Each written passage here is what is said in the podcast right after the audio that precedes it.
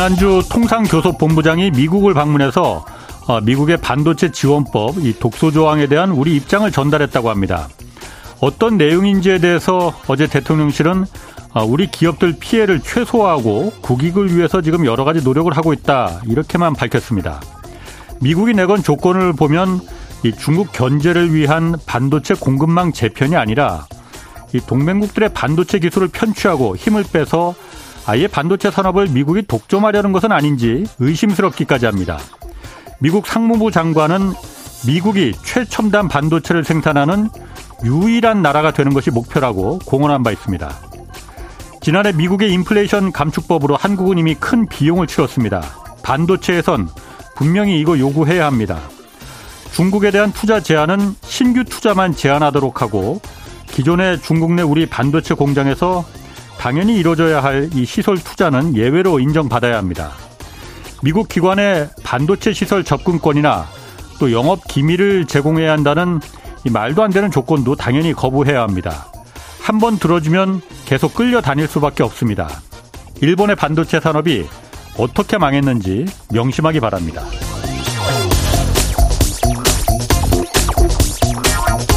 네, 경제와 정의를 다잡는 홍반장, 저는 KBS 기자 홍사원입니다. 홍사원의 경제쇼 출발하겠습니다. 유튜브 오늘도 함께 갑시다.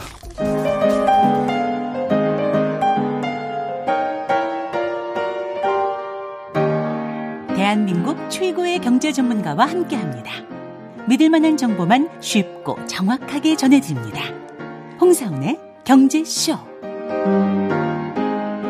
네, 우리나라 무역 수지에서 지금 경상 수지까지 적자로 돌아서면서 경고등 켜졌습니다. 또 어, 미국 실리콘밸리 은행 파산이라는 변수까지 발생한 지금 어떤 전략과 정책이 필요한 건지 자세히 좀 짚어보겠습니다.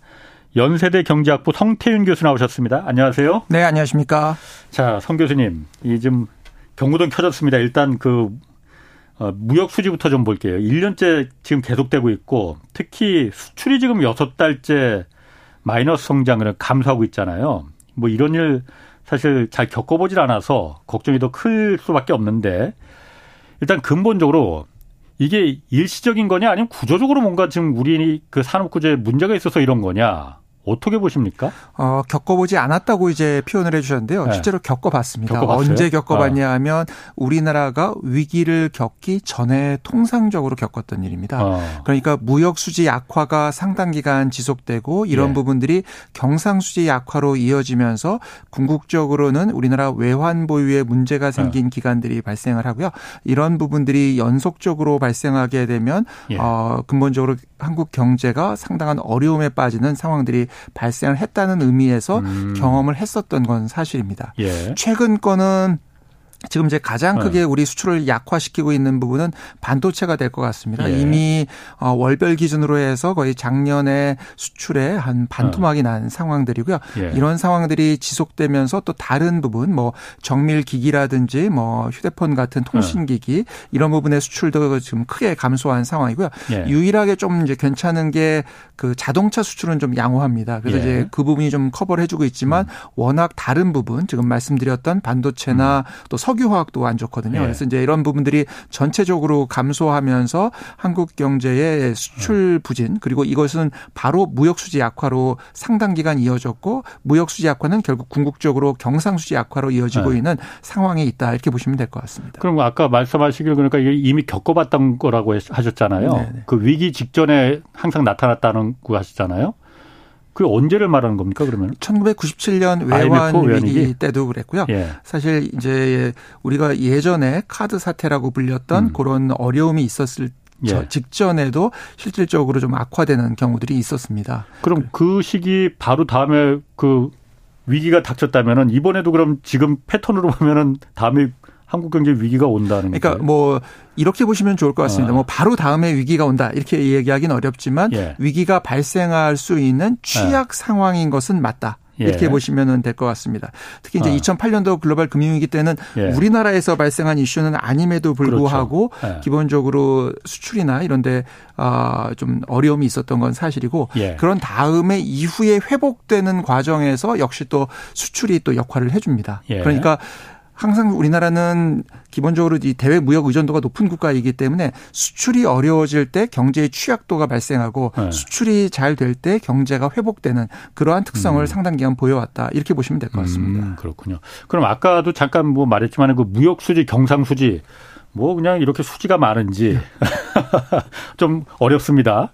아, 무역 어. 수지는 어. 뭐 아주 쉽게 얘기해서 어. 무역을 통해서 즉 어, 상품과 서비스의 수출과 수입을 통해서 얻어지는 어, 차이라고 보시면 되겠습니다. 결국 예. 이제 무역 수지가 흑자라는 건 우리가 다른 국가들에게 훨씬 더 물건을 많이 팔았다 아니면 예. 다른 뭐 서비스 수출을 많이 했다 이렇게 보시면 될 것 같고요. 예. 무역 수지가 적자라는 건 결국은 우리가 사온 것들이 더 많았다 아니면 쓴 것이 더 많았다 이렇게 보시면 될 것 같습니다. 예. 다만 이제 여기에 경상수지 예. 파트는 무역 이외의 파트분인데요. 예를 들면은 우리가 다른 나라에서 배당을 받아온다든지 배당을 준다든지 뭐 다른 소득을 우리가 예. 뭐 이자 소득을 줘야 된다든지 이자, 소득, 이자 소득을 받아온다든지 이런 예. 부분까지 포함한 것이 되겠습니다. 그래서 결국 이제 무역 음. 수지가 경상 수지를 결정하는데 가장 결정적인 역할을 하게 됩니다. 왜냐하면 결국 대부분의 국가들이 얼마나 물건을 많이 팔고 또 얼마나 음. 물건을 많이 수입하고 이게 어 핵심적인 요소고요. 다만 여기에 이제 다른 자본적인 요소들도 좀 자본에서 발생한 정확히 이제 자본 거래는 음. 아니고 자본에서 발생하는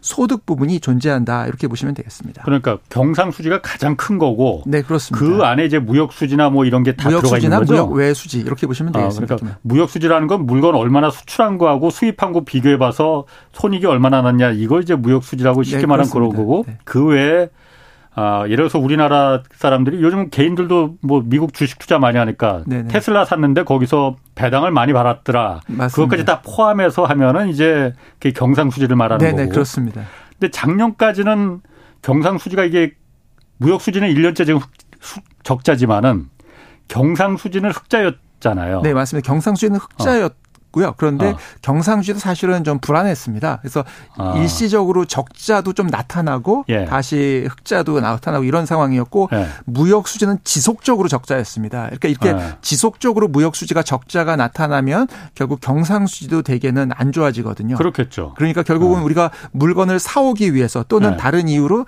외국에다가 소득으로 지급을 해주고 이런 예. 부분들이 나가면 결국 이제 달러가 나가는 거기 때문에 예. 외환 보유고에 가장 큰 영향을 미치는 거는 결국 이제 경상 수지가 근본적으로 영향을 미친다고 보셔도 될 것 같습니다. 아, 그러니까 들어오는 돈보다 나가는 돈이 달러가 더 많으니 네네. 외환 보유고에 이게 문제를 미친다. 네, 그렇습니다. 물론 이제 돈을 빌려와서 메꿀 수는 있지만 이제 자본 거래라고 우리가 부르는 예. 거죠.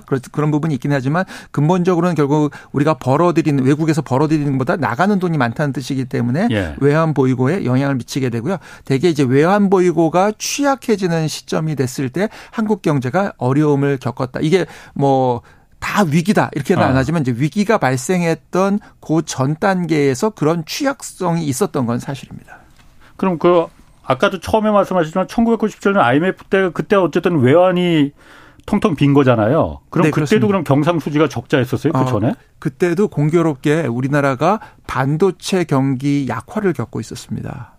그때도? 네, 그렇습니다. 예. 그래서 외환위기 전에도 어그 예. 이전에 반도체 일종의 붐이 있었다고 보시면 예. 됩니다. 그래서 이제 반도체 붐이 있었고요. 예. 그 붐이 약화되고 있는 그런 상황이었습니다. 예. 그러다 보니까 경상수지를 근본적으로 개선하는데 좀 어려움이 있는 상황이었고 음. 여기에 이제 외국에서 우리가 돈을 많이 빌려서 일종의 어 과잉 설비 투자가 좀 있었거든요. 예. 그러니까 갚아야 되는 돈도 있는 거죠. 네. 그러니까 충분히 벌어들일 수 있는 주력 산업들이 역할을 못 하고 있는데 갚아야 되는 돈은 많으니까 이게 예. 결합되면서 어려움이 생길 수 있는 구조적인 요소가 있었고 예. 그런 상황에서 정책적으로 어 외환 보유고와 관련되어 있는 관리를 제대로 못한 부분 예. 이게 이제 겹치면서 위기가 났다 이렇게 보시면 음. 되겠습니다. 뭐 물론 지금이 그러니까 1997년도 그때 IMF 외환 외환위기 때처럼 뭐 그렇게 간다는 거는 뭐 그런 예로 들면 건 아니, 아니지만 그런 어. 취약 특성하고 유사한 부분이 그렇죠. 있으니까 우리가 훨씬 더 조심해야 된다. 어. 이런 의미로는 말씀드릴 수 있겠습니다. 어쨌든 그때하고는 좀 다른 게 우리는 지금도 외환 보유고가 뭐한 4천 몇억 달러 있어갖고. 네, 그렇습니다. 뭐 그러니까 그때랑 음. 근본적으로 다른 거는 네. 그 전에는 외환 보유고가 계속 줄어드는 상황이었고 음. 지금도 외환 보유가 줄어들 수 있는 요인이 발생한다는 것이지만 외환 보유고 자체 이 수준이라고 할까요? 예. 레벨 자체는 그때하고 비교하기 어렵게 높은 건 사실이다. 어. 다만 이제 이러한 상황이 지속된다면 예. 문제가 발생할 수 있기 때문에 주의를 할 필요가 있는 상황이라고 묻는다면 그렇다라고 어, 지속된다면 네, 그러니까 이런 경상수지 적자가 계속 지속된다면은 어, 외환이 그 벌어들이는 돈보다 쓸 돈이 달러가 더 네네, 많다는 그렇습니다. 거니까 외환 보유가 줄어들 수밖에 없겠네요. 네. 그리고 특히 이제 네. 경상수지가 좀 적자이더라도 네. 경상수지가 다른 이유에 의해서 적자인 경우가 있습니다. 그게 뭐냐면 네. 대표적으로 어 우리 내부 경기가 너무 좋아서 네. 내수 경기가 워낙 좋아서 외국에서 수입을 많이 하다 보니까 경상수지가 적자인 경우는 그래도 조금 나은 편이거든요. 음. 근데 이제 음. 지금은 우리 국내 경기가 그렇게 좋다고 보기는 어려울 것 같습니다. 예. 그래서 국내 경기가 어려운데 경상수지가 나쁠 때는 대개 예. 이유는 한 가지인데 수출이 잘 안 되고 있다는 예. 거고요.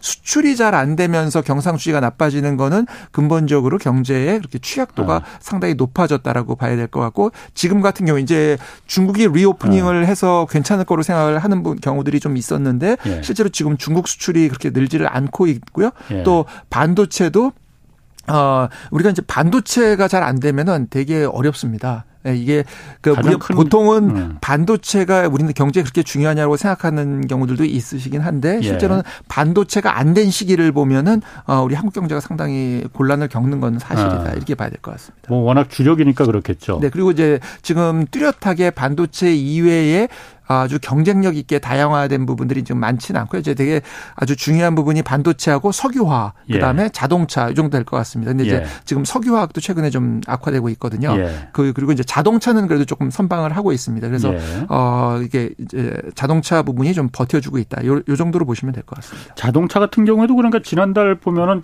수출은 늘었는데 그 수출 구조로 한번 자세히 들어가 보면은 내연기관차 늘었는데 전기차가 사실은 뭐 우리는 앞으로 더 주력해야 될 거잖아. 이 부분은 오히려 줄어들었다. 그 미국 IRA 그 법, 법안 때문에 그런지. 아, 뭐 그래도 이제 좀 나아진 거는 실제로 예. 이제 그 친환경 SUV 같은 게 좀 단가가 높거든요. 예. 그런 차들이 음. 예, 많이 팔린 것으로 보입니다. 그렇군요. 그러다 보니까 어, 상대적으로 네. 어, 좀 어, 수출이 좀 양호했던 음. 것으로 이렇게 평가할 수 있을 것 같습니다. 혹시 그 지금 경상수지가 어쨌든 그 적자라 적자로 돌아선 거는 사실 지금 경고등이 빨간 등이 켜졌다는 거잖아요. 그래서 네네, 지금 그렇습니다.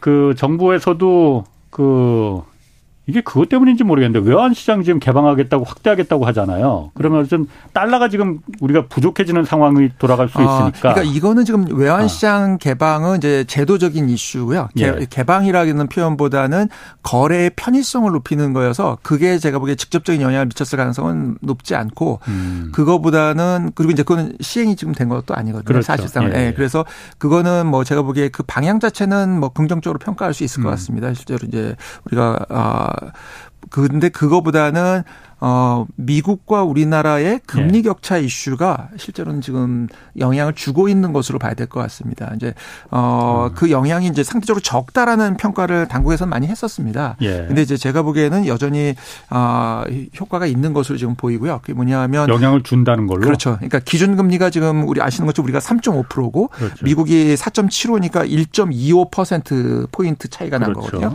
1.25% 포인트면은 금리 차이로는 상당한 차이가 지금 나 있는 겁니다. 네. 그게 지금 단기적으로 났을 때는 큰 이슈가 아닌데 이제 장기적으로 나게 되면은 예. 이게 수익을 어느 쪽에다가 내 자금을 배치하는 게 영향을 줄지가 확실히 드러나거든요. 예. 단기적으로 차이가 있을 때는 이게 이제 큰 영향은 없는 게 왜냐하면 아 이게 곧 바뀌어서 금리가 어느 정도 어 비슷하게 될 테니까 내가 이 자금을 굳이 안 옮겨도 되겠다라고 생각할 텐데 예. 이게 장기적으로 계속 이게 지속되고 있고 금리 역전 폭이 커질 것 같단 말이죠. 그러면 예.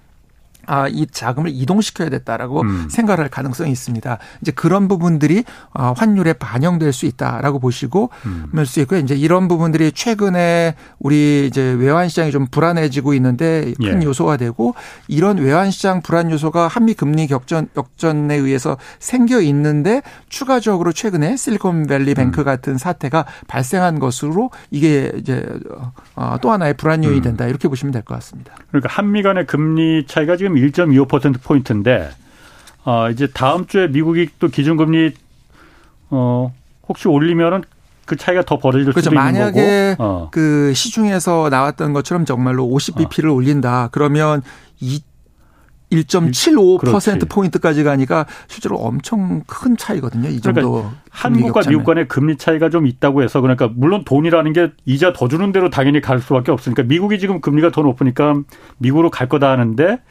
예를 들어서 한국 내에 한국 내 경제 구조가 지금 산업 구조가 막 잘 돌아가서 네. 한국 내에 뭐 삼성전자에 뭐 투자하고 그러면은 여기 주식이 더 올라가 주가가 올라가서 더 여기서 많은 이익을 금리차 말고도 그런 어떤 차익이나 이런 걸 벌 수 있으면 외국인 자금들이 오히려 더 들어올 수 있겠지만은 지금 한국의 산업 그 경제 상황이 그렇게 그 잘 돌아갈 것이다. 성장률이 지금 오히려 더 낮아질 거라고 지금 그 국제 기구들은 네, 보고 있잖아요. 말씀 그 말씀입니다. 왜냐하면 어, 어 이자율 차이만으로 자금이 움직이는 네. 것은 아닙니다. 그렇죠. 그러나 네. 자금이 움직일 때 결정적인 역할을 하는 것 중에 하나가 이자율 차이인 것은 맞습니다. 아. 그래서 이제 통상적으로 미국 경제에 비해서 이제 다른 국가들이 예. 어, 금리가 좀 높게 되는 게 아무래도 미국에 투자하는 게 안정적이라고 사람들이 생각하기 때문에 예. 미국보다는 이제 이자율을 조금 높이 음. 가져가야 어느 정도 이제 자금의 균형이 된다고 국제 자금 이동이 균형이 된다고 생각을 하는 거거든요. 예. 그런데 예.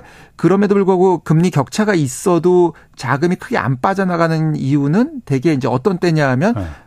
그 금리가 낮음에도 불구하고 그 나라 경제가 성장률이 높거나 어. 좀더 안정적이라고 우리가 볼 수 있는 요인들이 존재할 때 그때는 예. 금리가 낮아도 좀 괜찮은 거거든요. 어. 아니면 그 금리가 낮은 게 아니라 아주 짧아서 어. 그 정도 내가 거래 비용을 해서 돈을 왔다 갔다 할 바에는 그냥 놔두는 게 낫겠다고 음. 생각할 때 이럴 예. 때는 괜찮은데 자금이 지속적으로 금리가 낮게 돼 있으면 내가 어, 이 나라가 그렇게 경제가 좀 잘 성장하는 것 같지도 않고 예. 수익률도 낮고 이게 그리고 더구나 지속될 것 같고 그러면 이제 자금을 이동시키는데 그 자금을 이동시키는 음. 게 서서히 나타나고 있고 그런 부분들이 최근에 음. 어 우리나라 어, 외환 시장에서 자꾸 이제 통화 가치가 네. 하락하거나 네. 통화 가치가 자꾸 불안정해지는 거하고 관련이 있는 것으로 이렇게 보는 게 맞을 것 같긴 합니다. 원화 가치가 유독 그 좀 더 떨어지는 게 그런 요인이 네네 그렇습니다. 작년에 이제 아주 심각했던 경우가 있었고요. 이제 그때는 네, 1,400원까지 올라갔 네, 그때는 이제 당국에서 이 금리를 거의 올리기 어려울 것처럼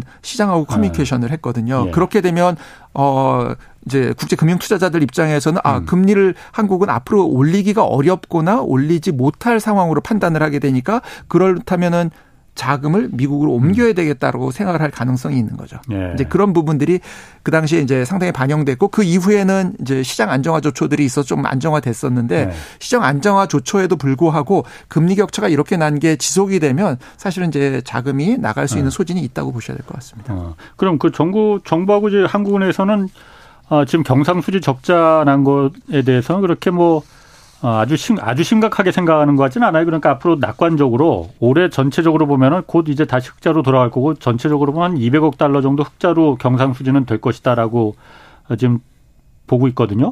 근데 이제 어, 뭐, 그렇게 되면은 어. 다행이라고 생각이 되고요. 근데 네. 이제 1월에 거의 한 40억 불 가까이 지금 적자가 났기 때문에. 예, 경상수지가. 경상수지 예, 적자가 예. 꽤 높기 때문에. 예. 어, 안정화되는 데는 지금 아주 자신하기는 조금 어려운 면이 있다라고 볼 필요는 있을 것 같습니다. 그리고 더구나 지금 네. 반도체 경기가 급반등하면은 좋은데 예. 급반등한다는 신호가 아직까지는 그렇게 보이지는 않고 있어서 예. 어, 여전히 좀 위험 요소는 있다 이렇게 보셔야 될 것 같기는 예. 하고요.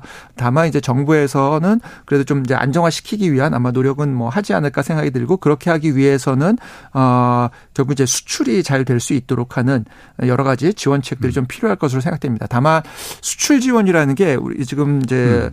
어, 제가 수출 지원이라고 얘기는 했지만 수출 네. 지원이 생각보다 또 어렵습니다. 왜 어렵냐 하면 네. 현, 현재 이제 자유무역 체제, WTO 체제 하에 있기 때문에 예. 우리가 특정 산업의 수출을 지원하는 보조금 형태의 정책은 하기가 좀 어렵습니다. 미국 지금 다 하고 있잖아요, 그런데. 에, 그러니까 이제 그뭐 예. 어쨌든 일반적으로 하기는 좀 어렵다고 예, 예. 보시는 게 맞을 예. 것 같고요. 이제 그런 부분이 있기 때문에 예. 결국은 어 기업들이 수출할 수 음. 있는데 좀 좋은 여건이 될 수 있는 부분을 찾아내서 지원하는 이제 이런 정책적인 어 정교함이 실제로는 상당히 좀 필요한 그런 상황으로 보셔야 될 것 같습니다. 그럼 이 상황을 좀 해결하는 방법은 수출밖에 없다. 지금 어쨌든 경상수지 중에 가장 큰 부분을 차지하는 게 경상수지 중에 가장 큰 부분은 어. 결국은 수출이기 때문에 네, 수출을 회복시키기 위한 노력이 필요하다고 네. 보여. 보여지고요. 다만 이제 반도체가 이게 저희 사이클 상에서 좀 회복이 되면 네. 도움이 될 텐데 지금은 어 그런 이제 기미가 아직 많이는 보이지 않는 그렇죠. 것도 사실이다 이렇게 보여집니다. 그럼 뭐 반도체 사이클이 가격이 올라오고 그런 거야 뭐 되면 좋겠지만 안 될 수도 있을 그렇죠. 그 경우를 대비해야 항상 안 될 수 있다고 생각을 하고 대비를 해야 네. 어 이제 불안 요소들 네. 좀 줄일 수 있다고 보이고요. 지금 뭐 말씀해 주신 것처럼 이제 원래 자유무역 체제이긴 한데 음. 최근 들어서는 그 국가들 사이에 자국의 수출을 진흥시키기 위한 노력이 상당히 이루어지고 있는 것도 또 사실입니다. 그래서 이제 최근에 뭐 결국 이제 인플레이션 감축법이라는 이름으로 이루어졌던 사실상의 이제 미국의 어, 일종의 통상 정책에 가까운 정책들 예. 이런 부분들이 있었고요. 또 그런 관점에서 보면 우리 역시 우리 기업들이 좀더 어, 좋은 여건에서 수출할 수 있도록 정책적으로 음. 하는 부분도 필요한 것으로 이렇게 봐야 될 것 같습니다. 그러니까 그 정책적인 부분 이런 부분이 사실 뭐 정부가 할 일이 없다고 말하면 그런 정부가 있을 필요도 그렇죠. 없는 거고. 과거에는 이제 잠깐만요, 성 교수님. 그러니까 지금 우리가 수출을 어떻든 잘하게 하기 위해서는 기업도 잘해야 되지만은 정부도 전략이나 정책을 잘 짜야 될 거란 말이에요. 그런데 네네. 지금 수출에서 가장 중요한 게 중국에 대한 수출이 속절없이 지금 무너지고 있잖아요. 이 부분을 우리 정부가 어떤 전략과 정책으로 가야 될 건지 그게 사실 저는 가장 궁금하거든요. 그러니까 이렇게 보시면 좋을 것 같습니다. 네. 우리가 이제 뭐 미국도 그렇고 중국도 그렇고 음. 우리가 특정 국가에 대한 수출을 더 늘린다는 정책은 음. 실제로 좀 하기가 어렵습니다. 옛날에는 예. 이제 그런 정책을 되게 어떻게 썼냐면 특정 국가에 대해서 상대적으로 수출을 늘리기 위해서 예. 그 나라 기업들에 대해서 일종의 우리가 관세를 부과한다든지 하는 정책들을 쓰거나 아니면 특정 부분의 수출에 대해서 보조금을 주는 정책을 썼는데 네. 이거는 어렵습니다. 미국도 아. 지금 이제 뭐 IRA 얘기가 나오지만 예. 이게 사실은 이제 그 관세나 이런 형태는 아니고 대개 안보랑 엮어서 하거든요. 아. 그러니까 지금 이제 일종의 비관세 형태의 장벽이나 비관세 형태의 지원책을 하는 거고 예. 거기에 사용되는 부분들이 예를 들어서 이제 환경 규제 내지는 음. 어 안보 이슈 뭐 이런 것들 또는 지적재산권 이슈 이런 것들을 사용을 하거든요. 예. 그러니까 뭐 그런 부분을 그런 부분은 어느 정도 또 정책적인 정당성도 가지고 있습니다. 음. 왜냐하면 이제 뭐 우리가 안보 이슈와 관련돼서 이걸 예. 하겠다라고 음. 얘기하는 거고 또 환경 규제 이슈가 좀 필요하다고 음. 얘기하는 거기 때문에 사실 이제 그런 부분에 있어서도 우리 기업들이 어떻게 하면 경쟁력을 갖게 만들어줄 수 있는가 이런 접근이 사실은 중요하다고 생각이 됩니다. 음, 그런 부분에 대한 전략. 네, 그렇습니다. 그러면 그 사실 중국에 저는 그 생각도 좀 들거든요. 그러니까 제가 잘 몰라서 그런지 몰라도 어쨌든 중국에 대한 수출이 갑자기 막 지금 작년 9월부터 이제 마이너스로 이제 돌아선 거잖아요. 그리고 보면은 여기 어쨌든 우리 그 이제 탈중국 해야 된다고 대놓고 이제 말하고 뭐 중국이 뭐 꼬꾸라지고 있다 뭐 이런 얘기해서 뭐 미운 털 박힌 거 아닌가? 그래서 중국이 우리 물건을 일부러 안 사주는 거 아니야? 아, 그거보다는 네. 지금 최근 중국 경기 자체가 상당히 약화된 것으로 보시는 게 맞을 것 같긴 합니다. 중국 네, 경기 네, 네. 자체가 중국 경기가요. 아. 어 이제 최근 중국 정부에서 되게 한 5% 정도 목표를 이야기하고 있지만 예. 어 실질적으로 지금 어, reopening, 어, 음. 어, 다시 코로나 이후 재개에도 불구하고 충분히 회복되지 않고 있는 것은 사실로 보여집니다. 예. 그러니까 지금 말씀하신 이제 진행자께서 말씀하신 포인트로 돌아가면 예를 들어서 우리 기업이 중국 기업과 경쟁해야 되는 상황에서 예. 예를 들어서 똑같이 환경 규제 어. 이슈가 있는데 어. 이 환경 규제 이슈에서 우리 기업들이 상대적으로 경쟁력을 확보할 수 있도록 환경과 관련된 부분에서 정부가 지원하는 거에 대해서는 어, 통상적인 이슈가 그렇게 발생할 가능성이 사실은 그렇게 높지는 않거든요. 예. 그러니까 그런 데서 상대적으로 음. 우리가 경쟁력을 가져서 어, 경쟁하는 기업 들 사이에 어, 우리가 가격 음. 경쟁력을 가질 수 있도록 만드는 부분 그런 부분들이 제가 보기에는 좀 음. 정책적으로 정교하게 중요하지 않나 이렇게 생각이 듭니다. 음 그렇군요. 자그그 그 부분이 이제 좀 그 그렇게 하고 지금 SVB 파산이 지금 새로운 변수를 지금 막 이게 되고 있잖아요. 네. 근데, 근데 뭐 지금 생각보다 그렇게 막 처음에는 막 난리 날 것처럼 막 그 그렇게 생각됐었는데 우리까지는 오는 것 같지도 않고 미국도 잘 봉합이 되는 것 같기도 하고 지금 어떻게 보십니까? 일단 네. 이렇게 보시면 좋을 것 아. 같습니다. 실리콘밸리 뱅크는 어, 이 이슈 자체로 하나의 단독적인 사안으로 끝난다면 뭐 큰 영향이 있다 보기는 어려울 것 같고요. 예. 다만 이게 이제 추가적으로 비슷한 은행이나 관련되어 있는 산업에서 이제 무너지는 게 연쇄적으로 발생하면 예. 여전히 위험성은 있다고 보셔야 될 것 같고요. 예. 근데 이제 왜 실리콘밸리 뱅크를 일단 지금은 어 조금 이슈가 확산되는 거를 음. 이제 미국 정부도 상당히 경계하고 있고 이제 그 가능성을 조금 줄이기 위해서 노력을 하고 있냐면 네. 이 실리콘밸리 뱅크는 아 다른 은행하고 좀 다른 특성을 가지고 있는데 이제 대표적인 게 우리가 보통 생각하는 은행들이 가지고 있는 여신 활동이 많지 않았고 대개 채권에 투자를 해놨거든요. 네. 근데 이제 이 채권의 문제가 그러니까 대출해주지 않고 주로 국채 투자했다. 그렇죠. 채권 네. 투자를 했다고 예, 보시면 될 것 같습니다. 예. 그래서 이제 이런 채권 투자를 했는데 예. 여기에 이제 문제가 생기면서 예. 이 실리콘밸리뱅크가 이제 지금 어려움에 음. 빠졌기 때문에 일반적인 다른 은행 이슈랑은 좀 다르다고 아. 지금 이제 보고 있는 거고 예. 그 다음에 일단은 어, 미국 정부에서 미국 정부 우리도 마찬가지지만 음. 이제 예금 보호가 있거든요, 은행은. 예. 근데 이제 어, 우리도 예금 보호가 일정 금액 밑으로 되어 있기 때문에 미국도 음. 마찬가지고요. 그런데 이걸 일단 다 사실상은 전액을 음. 어 예금 보장을 해주겠다고 하니까 예. 사태를 일단 진정시키는 예. 데는 예. 확실히 도움이 된 것 같습니다. 예.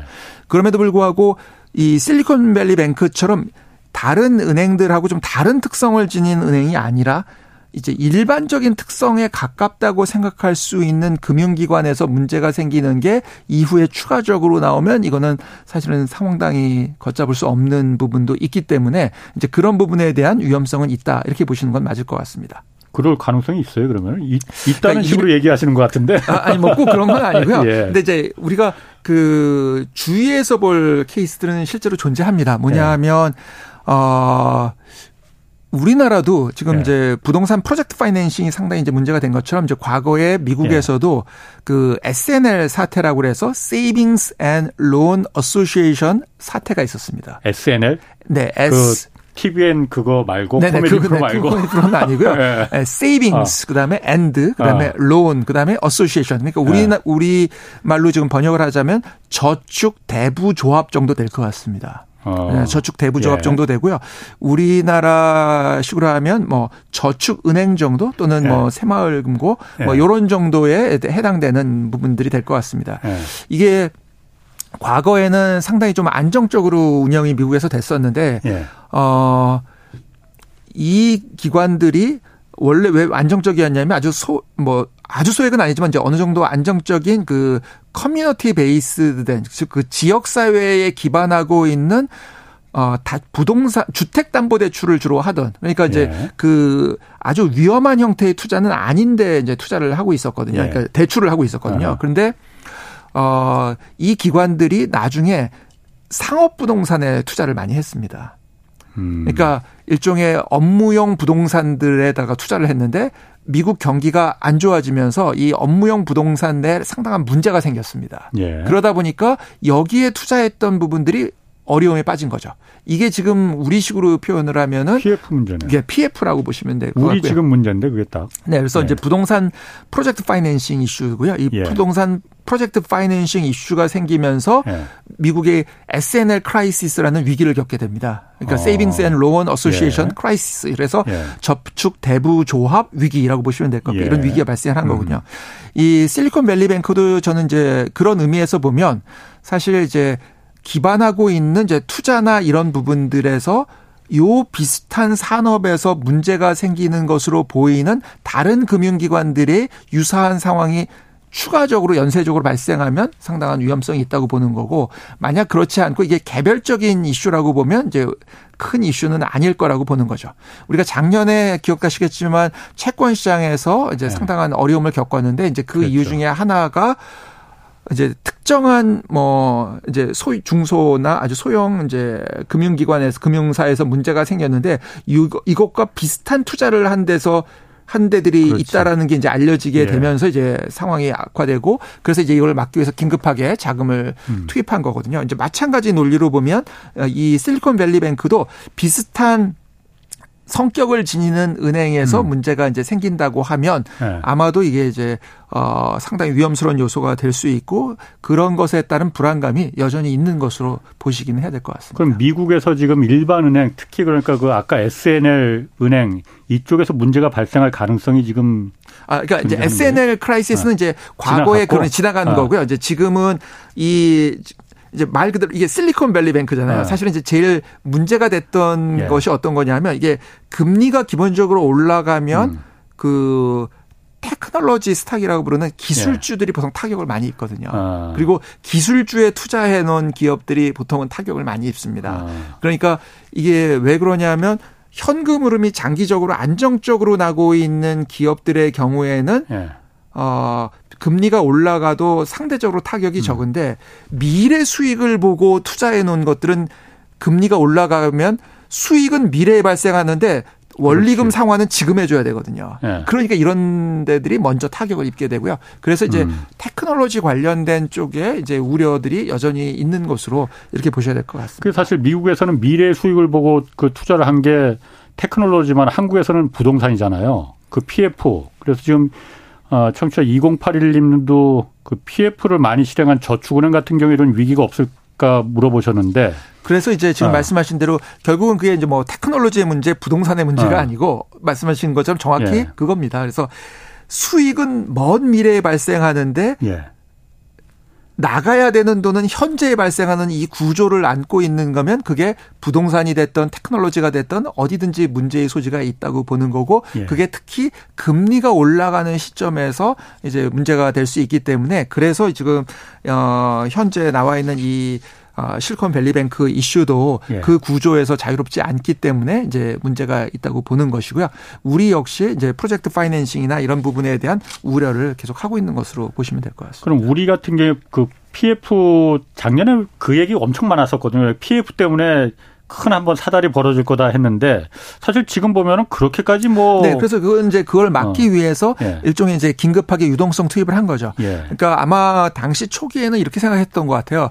이게 기준금리를 올려야 되니까 유동성을 회수하는 작업을 하고 있었거든요. 예. 그런데 어 여기 시장에 문제가 생겼으니까 자금을 넣는 게 맞나라고 생각할 수 있는데 이번에 미국도 똑같습니다. 뭐냐 하면 네. 실리콘밸리 뱅크에 대해서는 일종의 예금보호 형태로 지원을 하는 거거든요. 네. 그러나 유동성 회수 자, 전반적인 시장의 유동성 회수는 지금 물가 상승 문제 때문에 지속을 하면서 네. 다만 이제 특정한 문제가 생긴 데 타겟팅해서 일종의 어, 자금을 음. 쏘는 형태로 지원을 하는 거는 하고 예. 그러니까 우리도 작년에 그렇게 한 거거든요. 예. 그래서 이제 일단 음. 그 상황은 넘어간 것으로 이렇게 된 거고 그런데 만약에 이제 지금 우려하는 것처럼 이렇게 자금을 쏴서 어. 할수 있는 부분이 너무 광범위하게 발생하면 이게 이제 그 돈이 어디 있나? 네, 그 이걸 이제 첫째는 자금을 조달하는 것도 문제가 되는 예. 거고 아니면 이제 두 번째는 물가가 또 진정이 안 돼 있어서 예. 물가가 진정이 안 된 상태에서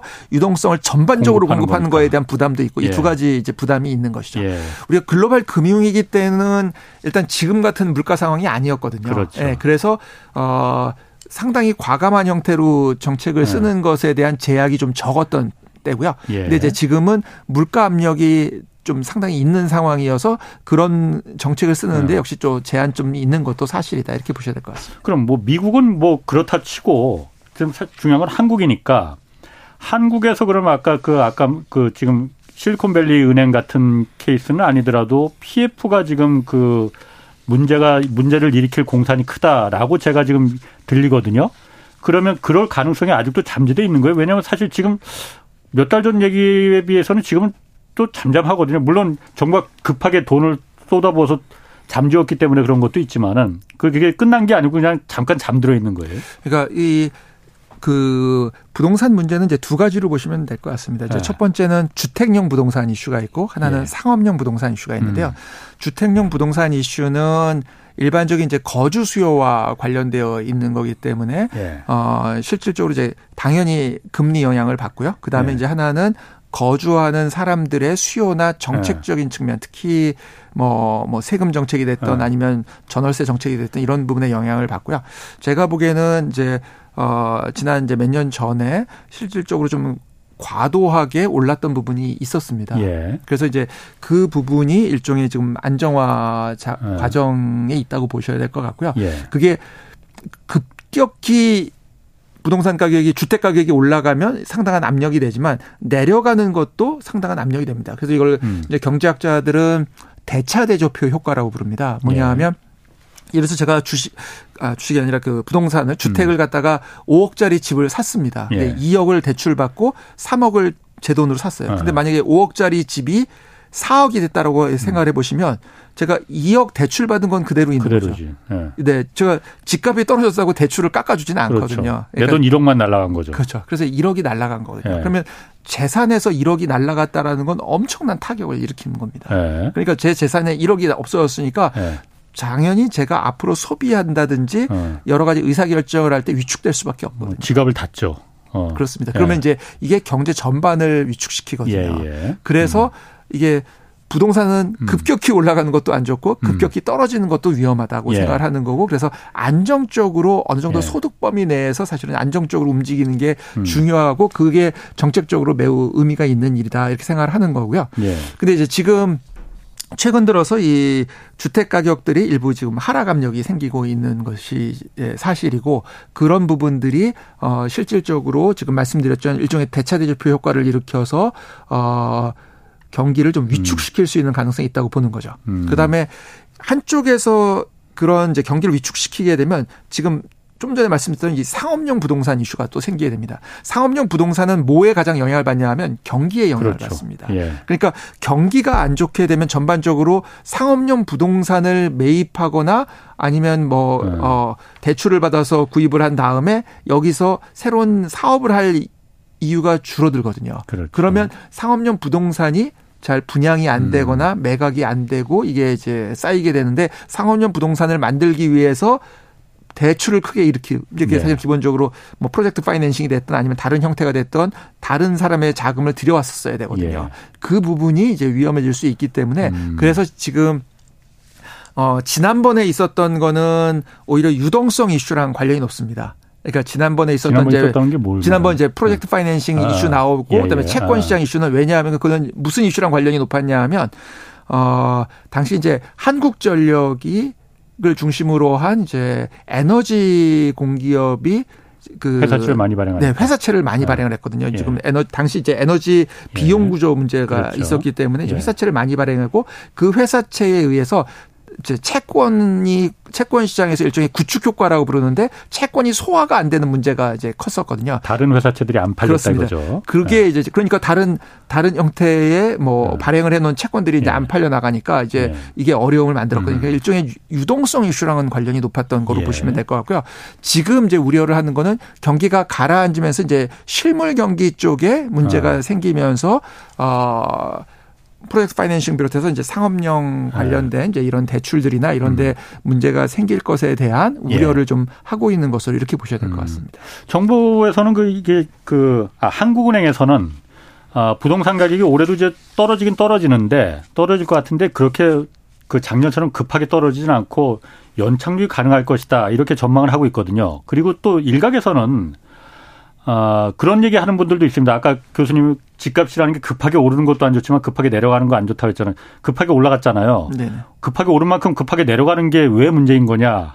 네네. 그러니까 지금 네. 말씀하신 대로 그 급하게 급하게 올라가는 게 좋다고 제가 말씀드린 건 전혀 그렇죠. 아니고요. 예. 급하게 올라가는 건 당연히 문제다. 음. 예. 급하게 올라가는 건 문제고, 근데 급하게 올라가는 것이 문제인 만큼 또 급하게 내려가는 것도 문제라는 음. 그런 의미로 말씀드린 거고요. 천천히 내려가줘야 된다 이거죠. 그러면 그렇죠. 그러니까 만약에 아. 내려간다라고 하면 예. 이게 완만하게 그러니까 집값이 음. 올라가는 것도 당연히 완만하게 올라가는 게 맞는 거지 예. 급하게 올라가면 안 되는 거랑 음. 마찬가지로 이제 아 그러니까 근데 급하게 올라갔으니까 이번에 어. 한번 급하게 내려가 봐라 이렇게 네. 하기에는 예. 이제 경제 전반에 너무 부담이 크다는 거고 음. 그다음에 이제 특히 문제는 어 부동산은 이제 일반적으로 대출을 통해서 구입을 하거든요. 그렇죠. 그다음에 네. 그 대출의 비 대출을 통해서 구입하는 게 소득이 낮거나 자산이 좀 적은 분들이 훨씬 더 대출로 구입을 할 수밖에 없습니다. 실제로는. 음.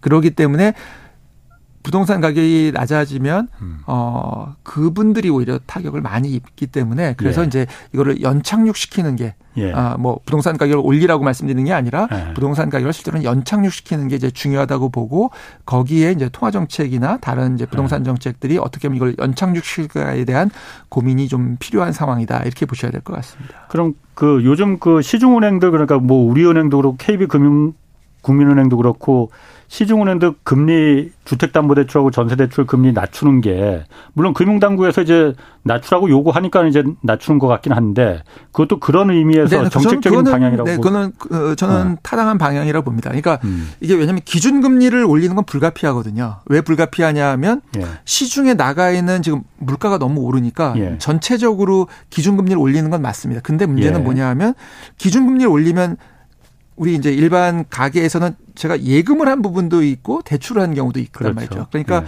국민들 입장에서는 예금 금리하고 대출 금리가 어느 정도 기준 금리 올라가는 거랑 비슷하게 올라가면 예. 그래도 음. 경제 전반적으로 봐서는 어느 정도 음. 어좀 수용이 가능하지 수용이 가능한데 네.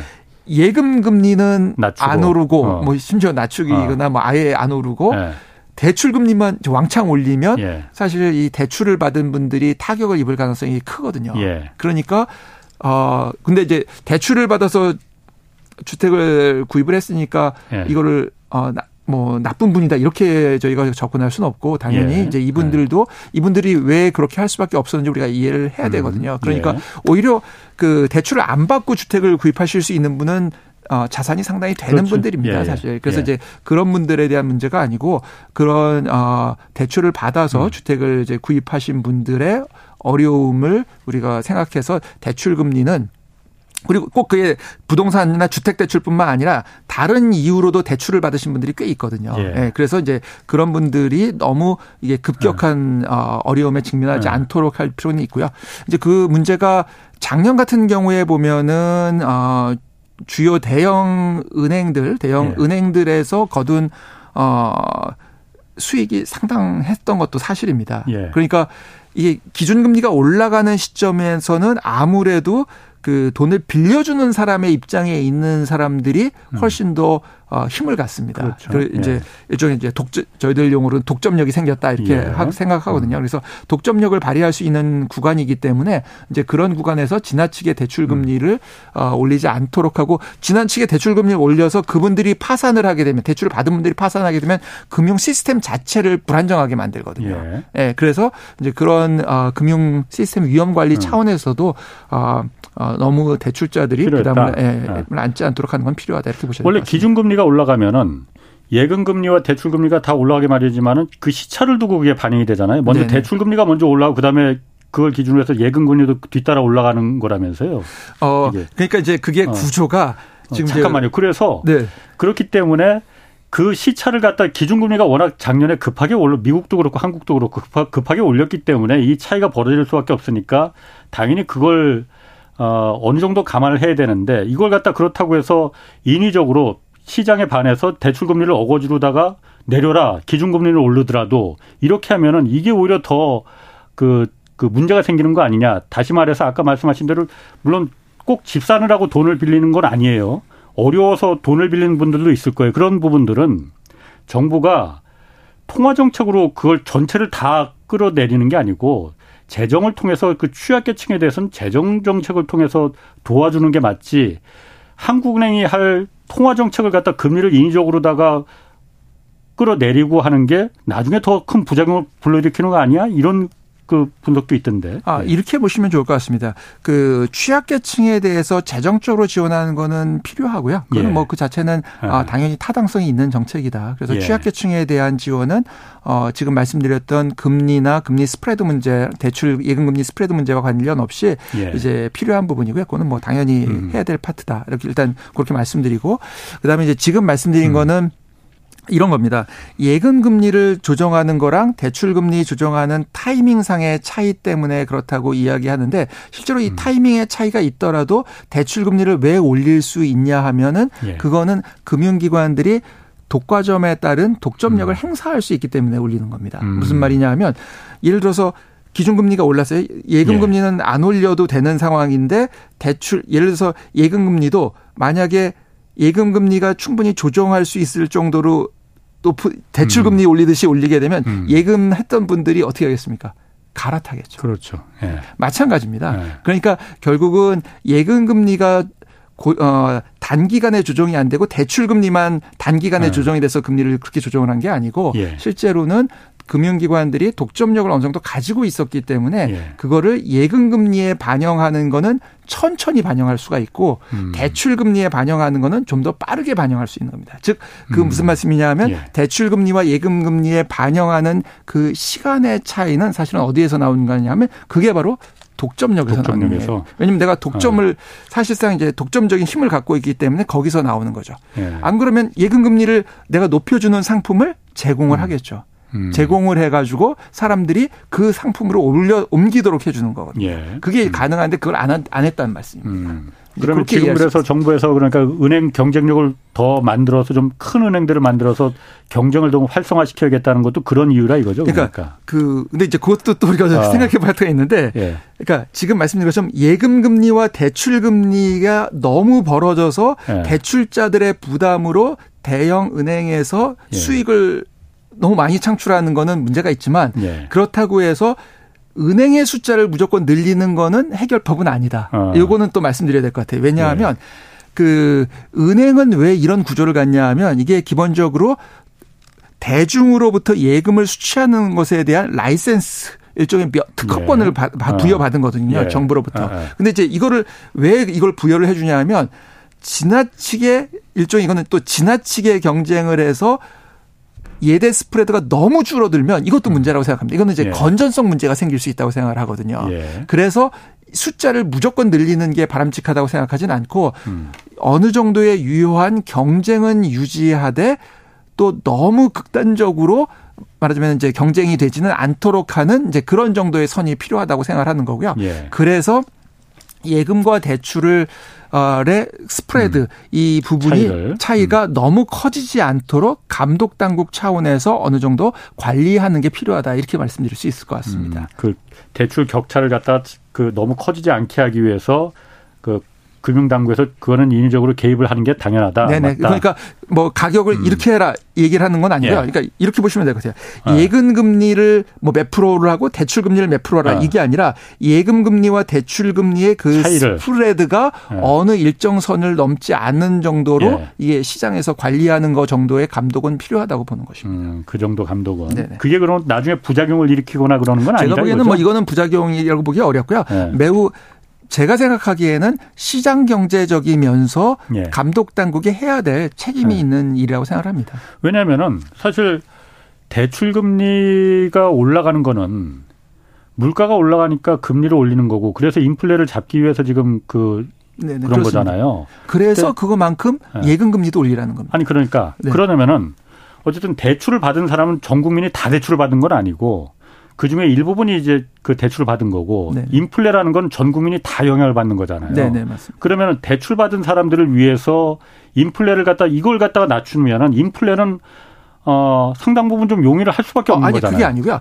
네. 지금 인플레를 잡기 위해서 중요한 건 뭐냐면 기준금리를 올리는 겁니다. 예. 이게 기준금리를 올린다는 게 중앙은행에서 시중에 공급하는 통화량을 조정을 그렇죠. 하는 거거든요. 예. 그래서 이제 기준금리를 올리는 작업은 하면서 예. 대 스프레드가 너무 벌어지지 않게 하는 작업도 같이 결합할 필요가 있다는 겁니다. 예. 그러니까 음. 우리가 이제 이걸 이제 통화 정책이라고 부르잖아요. 음. 금리 조정하는 걸. 근데 통화 정책을 사용하면서 신용 이제 저희들 용어로는 신용 신용에 대한 일종의 관리 음. 정책도 같이 필요하다 이렇게 음. 보는 것이죠. 그래야 물가를 잡으면서 그렇지만 대출자들이 무너져 내리는 거는 예. 아, 발생하지 않도록 하는 그런 음. 작업이 함께 이루어지는 게 필요하다 이렇게 보시는 게 맞을 것 같습니다.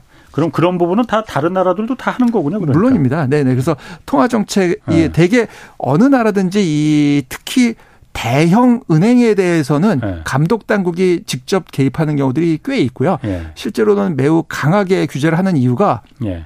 우리가 이미 과거에도 봤지만 금융 위기가 나면 은행에 대규모 형태의 공적 자금들이 다 투입됩니다. 그렇죠. 왜냐하면 네. 이게 은행들은 그 개별적인 기업하고 다르게 사실상의 공공 그러니까 일종의 공공성과 시장성을 예. 실제로 예. 다 갖추 가지고 있다고 보고 예. 그래서 문제가 생겼을 때 정부가 지원을 하고요. 음. 그 대신에 이 어 지나치게 음. 이윤을 발생시켜서 다른 금융 시스템을 불안정하게 만들거나 대출자들이 어렵게 만들어지지 않도록 관리하는 네. 것도 역시 필요하다고 이렇게 보는 것이 되겠습니다. 알겠습니다. 지금 뭐 SVB 그 파산 때문에 지금 이 얘기까지 왔는데 SVB 파산이라는 게 사실 그 다음 주에 이제 미국 기준금리 다시 이제 결정하잖아요.